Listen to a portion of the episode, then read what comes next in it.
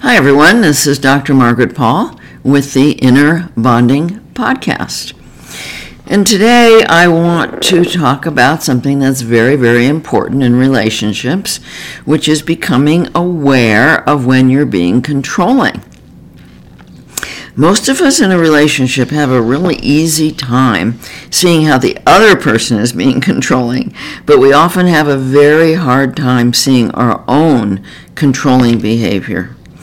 We also generally don't recognize that anytime we're trying to control, we're creating an energy loop that perpetuates the dysfunctional relationship system. So, for example, my client Sadie found herself in the same interaction over and over with her husband Benjamin. The interaction would go something like this Benjamin would say in a judgmental voice, You never seem to want to cuddle or make love anymore. What's wrong with you? Sadie would say in a kind voice, Benjamin, are you aware of how often you criticize me? Don't you see what you're doing that's causing problems in, in our relationship? Then Benjamin would say, I'm fine. I'm not the problem. Maybe you need some hormones or something. You're the one with the problem. Sadie is acting open while actually being controlling, and she is not aware of this. She likes to convince herself that she's open when she responds like this to Benjamin's criticism, and then she feels awful when she continues to get criticized. She just doesn't understand why Benjamin doesn't hear her when she believes she's being so open and kind. What Sadie doesn't realize is that her intention in responding to Benjamin is to get him to see what he's doing wrong so that he'll change. Anytime our agenda is to get someone to change, we're trying to control that person. Even when our tone of voice, uh, even when our tone of voice sounds kind and open. So the moment that Sadie responds to Benjamin's judgmental station, uh, statement, she has unwittingly hooked herself into a loop that keeps the dysfunctional interaction going. When Benjamin senses that she's hooked into the controlling system that they've created together, he continues his controlling end of the dysfunctional system. Most of us convince ourselves that we can control, but this is an illusion.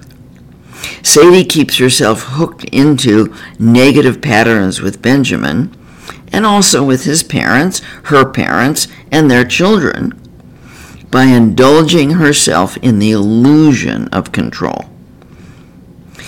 Now, as I've talked about fairly frequently, the basis of the wounded self is control in an effort to get love and avoid pain and feel safe. Sadie's wounded self does not want her to accept the fact that she doesn't have control over Benjamin and that she's trying to control him and that that causes uh, this backfiring that that it backfires on on her causing the control system to escalate a major part of the job of the wounded self is to protect against the feeling of helplessness. Helplessness over others is a very challenging feeling, and one that, of course, like I've said, we couldn't manage at all when we were little. We created our controlling wounded self to protect us against helplessness as well as against as well as against the deep underlying pain of loneliness and heartbreak and grief.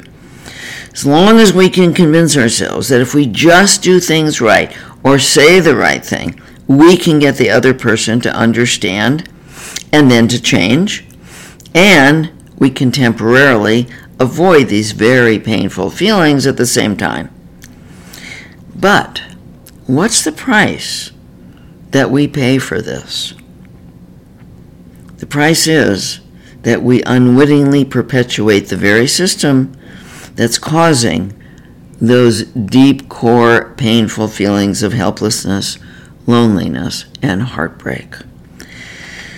if Sadie were to respond to Benjamin's criticism by taking loving by taking loving care of herself instead of trying to change him, she would say something like, Benjamin, honey, I'm not attracted to you when you criticize me. And she would then disengage from the conversation by calmly walking away. By opening to learning about loving herself and taking loving action for herself, she would stop the perpetuation of the controlling negative system. But in order to walk away without anger or blame, just speaking her truth that she's not attracted to Benjamin when he's criticizing her, which she just hasn't expressed. She's been trying to get him to change without really expressing that his, his criticalness just turns her off. But in order to walk away without anger, in order to lovingly disengage, she would need to compassionately embrace and accept her helplessness, her loneliness, and her heartbreak over his treatment of her, over his being critical of her, and she would need to bring love and compassion to herself.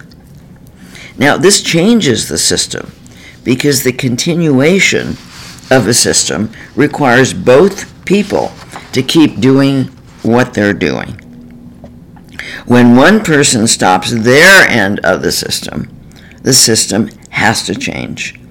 Benjamin will likely continue to criticize her as long as he believes it's going to work to control her. But eventually, when he gets that she's no longer reacting to him, that's when he might stop.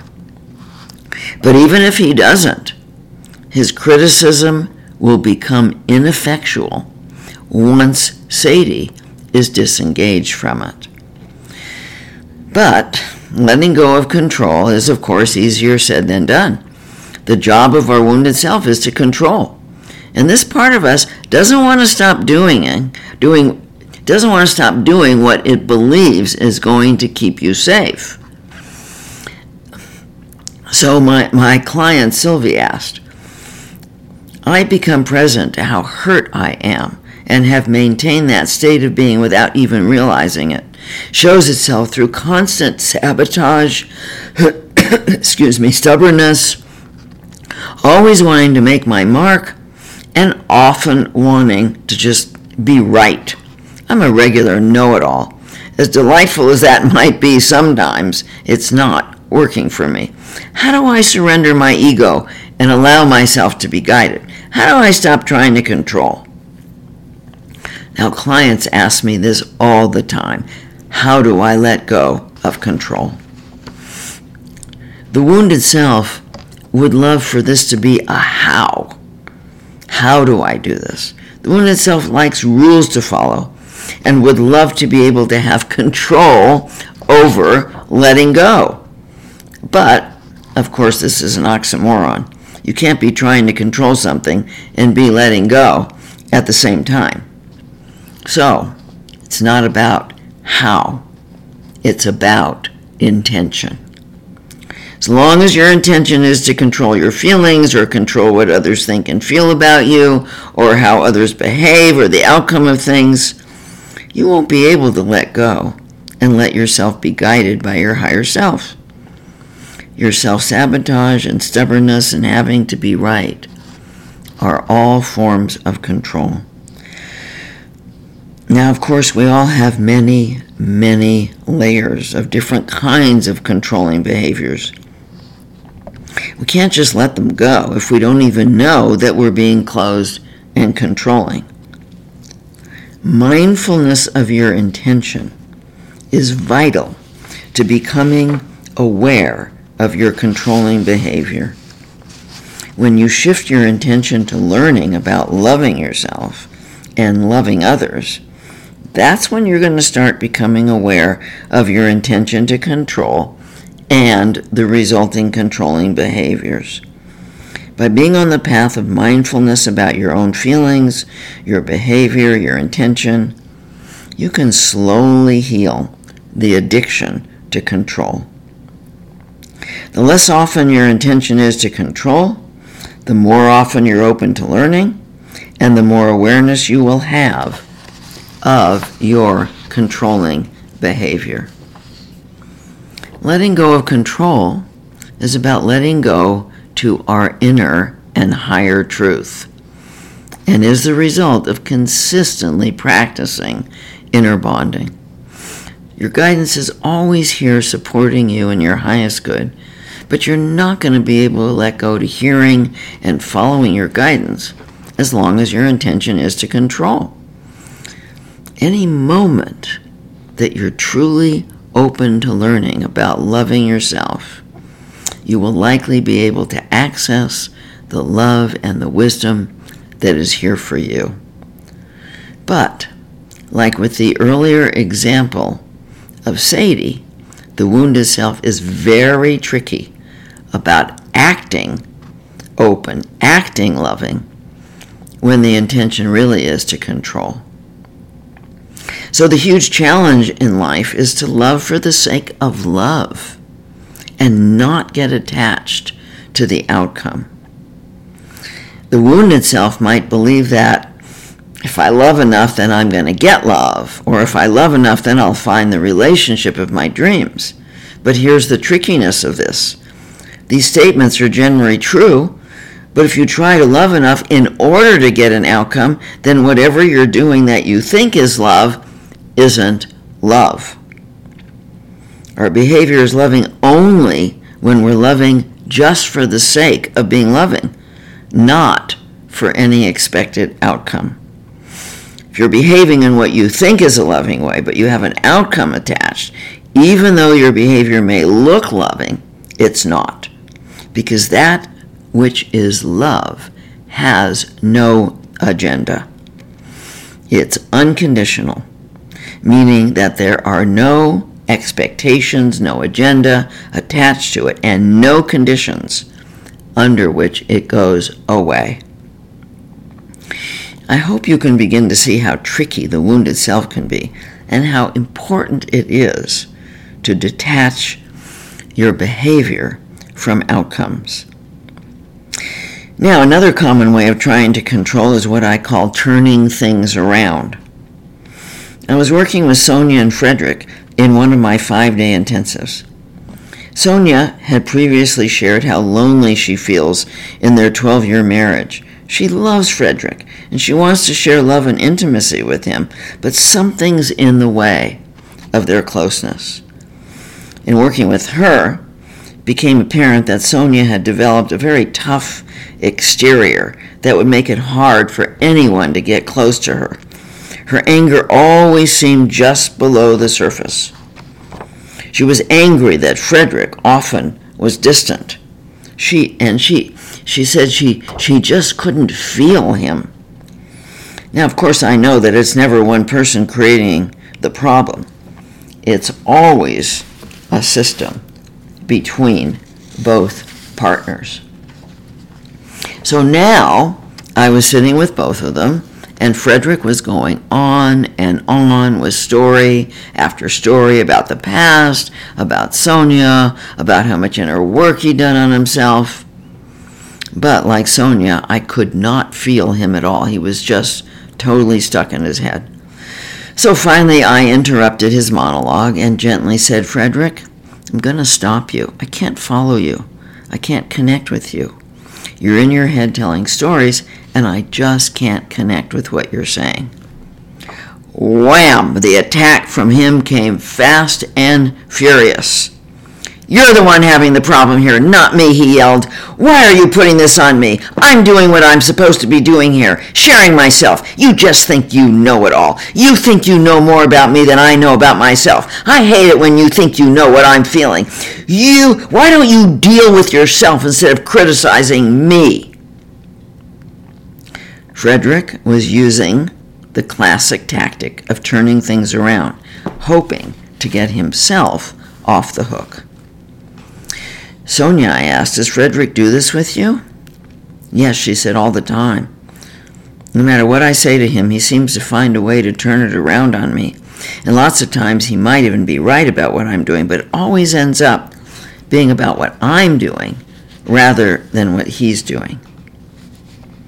Frederick, I said, I'd be happy to look at anything you feel that I'm doing that's not working for you, but we can only do one thing at a time. Right now, I'd like to focus on the good reasons you have for storytelling and staying in your head and turning things around. Then, if you want me to explore your belief that I think I know everything, we can do that. But would you be willing to let go of that for now and focus on what you're doing? Frederick looked panicked. Frederick, I said gently, what are you afraid of right now? Frederick started to cry. I'm so afraid that everything is my fault. I'm so afraid of being wrong and of being rejected and of not being good enough. I breathed a sigh of relief. Frederick was opening up, coming to grips with the fears behind his controlling behavior. Sonia also breathed a sigh of relief and gently put her arms around him. Honey, she said, I'm so sorry that I've been so angry. I'm sorry that I'm always making you wrong. When you let me in, I can see how hard this is for you. So now the door was open for Sonia and Frederick to explore their ways of controlling and learn how to take loving care of themselves so that they could share their love with each other.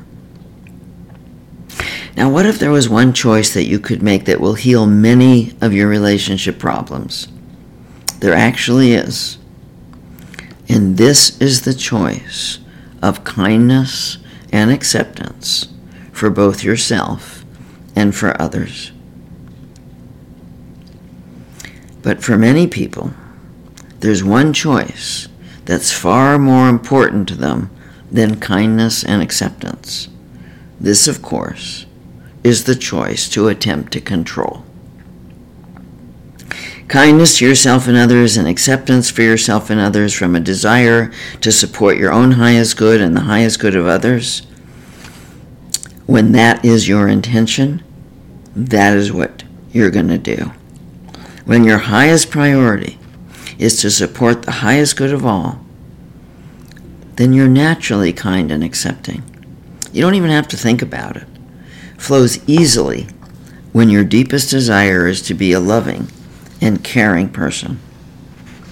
But when your deepest desire is to protect yourself from getting hurt, then your automatic choice, particularly in conflict, is likely to attempt to control with anger, withdrawal, blame, judgment, compliance, resistance, sarcasm, turning things around, critical looks, and many other ways we've all learned to control. My client Jack claimed to love his wife Jenny. Yet as soon as Jenny didn't do what he wanted or expected, he would immediately become angry, blaming, and judgmental. Jenny, frightened of his anger and of losing his love, would immediately defend and then comply with Jack's wishes, hoping to have control over his feelings and behavior toward her. Jenny was afraid to do what she wanted to do. She constantly monitored her behavior, telling herself, Oh, Jack will get mad if I do that. With all this anger, defensiveness, and compliance, the fun, the joy, and the passion that had been so wonderful at the beginning of their relationship was mostly non existent. Jack and Jenny sought my help because their marriage was in trouble and they wanted to save it. They both loved their two small kids and they didn't want to break up the family. As Jack and Jenny worked through the control issues that each had learned in their families, they started to have fewer conflicts. Yet, when a conflict did arise, each would automatically revert to their old controlling behavior. So I said to them in one of our sessions, I'm going to give you both an assignment. It's a simple assignment, but it's not at all easy. This week, I want both of you to focus on being kind to yourselves and to each other, and to fully accept yourselves and each other. You're not going to be able to be kind and accepting with each other if you're not being kind and accepting with yourselves. Jack, if you don't take loving care of yourself, of yourself, you're going to end up feeling angry with Jenny. Jenny, if you're not taking loving care of yourself, you're going to end up trying to control Jack with your defensiveness and your compliance. I know both of you try very hard to be kind and accepting with your children. I want both of you to practice treating yourselves and each other with the same kindness and acceptance with which you treat your children. Both Jack and Jenny agreed to practice this assignment. The next week in their session, both of them claimed that the first four days of the last week had been the best days in years. But then we slip back into our old patterns, Jack said. I forgot about kindness and acceptance. Why is it so hard to remember? Jack, I said, both you and Jenny have been practicing your controlling behaviors your whole lives. These patterns are not easy to change. Your automatic unconscious response to fear is to control in some way. It takes a lot of practice for these patterns to change. You need to consistently practice inner bonding, making a conscious choice to be kind and deeply accepting of yourselves and each other, rather than slipping into the unconscious choice to control. Today, Jack and Jenny's relationship is very much improved. While they still occasionally revert, revert back to their controlling behavior, they're able to be kind and accepting of themselves and each other much more of the time, which, of course, is a result of their dedicated inner bonding practice. They're having so much more fun with each other, and their sexual relationship has greatly improved. If you're in a relationship, please think about this for a moment. What do you see when you look at your partner or a friend or a child or a parent? When Carmela looks at Rudy, she sees his insecurity, she sees his withdrawal, which she does not find at all attractive. She sees his neediness when he pouts over not having sex. She sees his lack of motivation. He's not a go getter. She sees his growing pot belly, which is the result of a lack of exercise and not eating great. As a result of seeing all these, quote, defects, Carmela is thinking of leaving Rudy. Instead of feeling loving toward Rudy, she finds herself being more and more critical of him, of course, trying to control him. The problem is that Carmela is seeing only only Rudy's outer self and his ego wounded self, the part of him that comes from fear and false beliefs. But this is not who Rudy really is. Carmela fell in love with Rudy because of his sweetness and his warmth, his sensitivity, his creativity, and his sense of humor. Rudy still has all these wonderful qualities. They are who he really is. But this isn't what Carmela sees when she looks at Rudy. So rather than just leave the relationship, Carmela and Rudy sought my help. Became apparent that Carmela's intention in the relationship was far more focused on controlling Rudy than on loving herself and loving him. And Rudy having an innately sensitive nature, felt crushed by the criticism and had learned to retreat to protect himself from the rejection he so often experienced with Carmela. He loved Carmela very much, but he didn't feel loved by her. When he tried to talk to her about it, she just defended herself and attacked him even more. Over time, he had just learned to withdraw. Both Carmela and Rudy were intent on controlling each other rather than being kind and caring to themselves and to each other. Carmela was trying to get Rudy to be more assertive and more motivated with her criticism, while Rudy was trying to have control over how Carmela felt about him by being quiet, and he was trying to control his pain with his withdrawal, his shutting down. Both of their forms of control were causing problems in the relationship. Carmela, I said to her, in any given moment, you have the choice to look at Rudy and see his wounded self with all his fears and insecurities, or you have the choice to see his true self, his soul essence. Rudy has a beautiful, sensitive, caring, sweet essence. And he loves you very much. But in order to fully express himself with you, he needs to be seen and valued by you for all his wonderful, intrinsic soul qualities. Then I spoke with Rudy. Rudy, I really understand that Carmela's criticism feels so crushing to you. But withdrawing is not a loving way of taking care of yourself. Your inner child needs you to speak up for him. When Carmela is critical of you, instead of withdrawing, you need to say something like, This feels terrible. I hate it when you treat me this way. I hate being criticized by you. I don't like it when you try and control me and get me to be, be the way you think I should be. Rudy Carmela is not aware of being so critical, and she's not aware of the effect her criticism is having on you. You need to be willing to risk speaking up for yourself rather than withdrawing, which of course is your form of control. Well, both Carmela and Rudy agreed to learn and practice inner bonding so they could learn to be kind to themselves and kind to each other. Carmela worked hard to see the Rudy that she fell in love with. Rudy started to speak up for himself when Carmela was critical, and as a result, started to feel better about himself.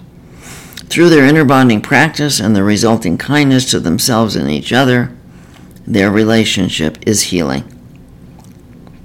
One of our greatest spiritual challenges is to become aware of our intention in the moment.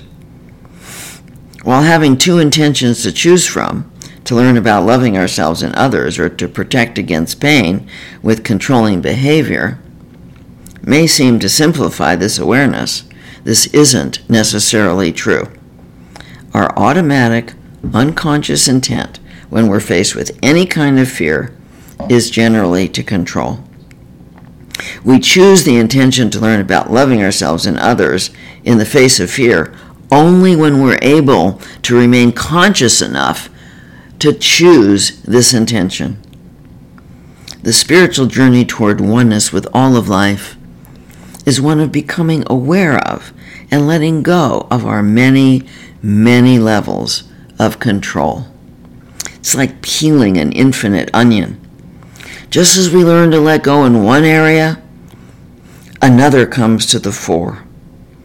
If we were to reach the point where we never attempted to control, no matter what the situation, we would be in complete surrender to our higher guidance, and we would be enlightened beings.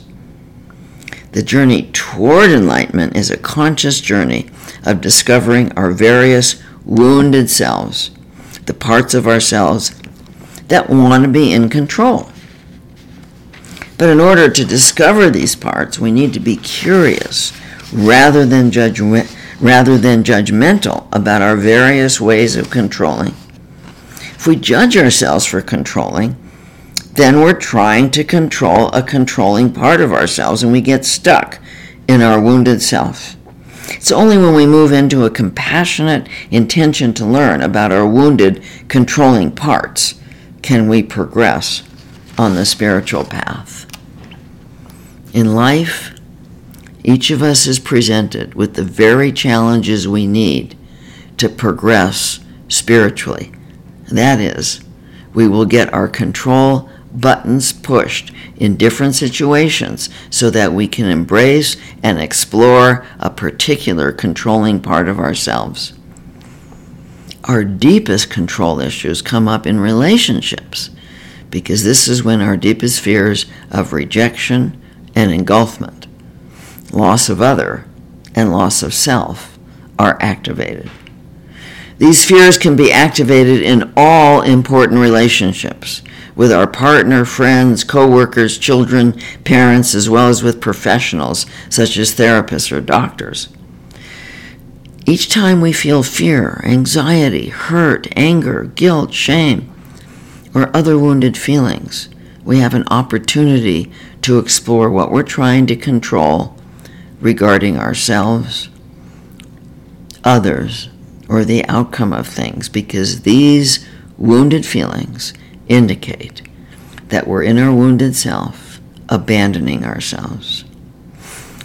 My client Anna had previously been married for a few years to a needy, controlling man who constantly put her down in covert ways and related to her as if she was less than him because she was a woman.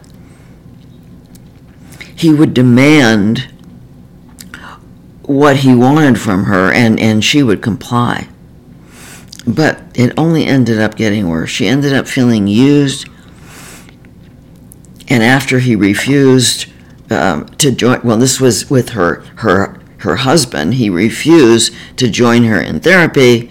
Um, she had she had left the marriage.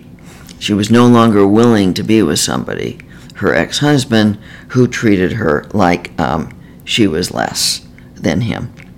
Now Anna found, finds herself in a very similar situation, only this time it's with her boss Calvin. Calvin treated Anna like she was a clerk, rather than the highly skilled attorney that she is. He expects her to do the menial tasks that he doesn't want to do, and in many ways implies that she's less than him because she's a woman. When Anna started practicing inner bonding work, when she started to work with me, she was actually ready to leave her, her job. But I encourage her to accept the spiritual challenge of learning from her relationship with Calvin rather than running away again. While it was obvious to Anna how Calvin was trying to control her, it was not obvious to her how she was trying to control him. Over the months of exploration, Anna discovered that she tried to control through her looks, her sarcasm, her intelligence, her logic, her compliance, her withdrawal, her resistance, her judgments, and her anger. Lots and lots of ways.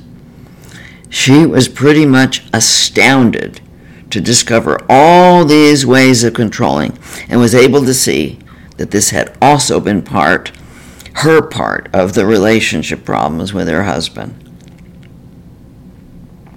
While she was not able to change Calvin, the relationship did change for the better as Anna changed her intention from controlling him to loving herself. She worked hard on becoming aware of her controlling behavior without judging herself for it. She started to speak her truth to Calvin without judgment and without sarcasm. As his respect for her grew, due to her respecting herself, by taking loving care of herself instead of trying to control him, his behavior toward her gradually changed.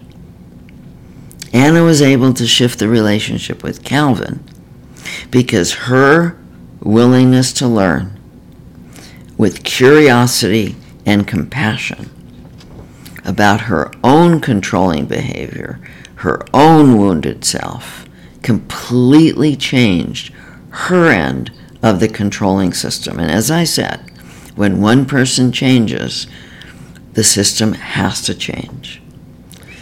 Now, we all have this choice to look at our own controlling behavior, become aware of our end of any dysfunctional relationship system.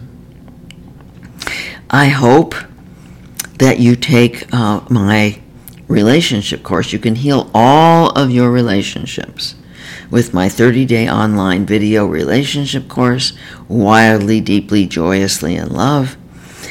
And of course, learning to love yourself is so important. And so I hope you consider, if you haven't already taken my Love Yourself, which is a 30 day experience in healing anxiety and depression and shame and addictions in relationships. You can take this anytime on your own, but the live course with me, with the forum and the weekly coaching call starts next Wednesday, June 30th. This coming Wednesday, June 30th. I hope to see you there. Sending you my love and my blessing.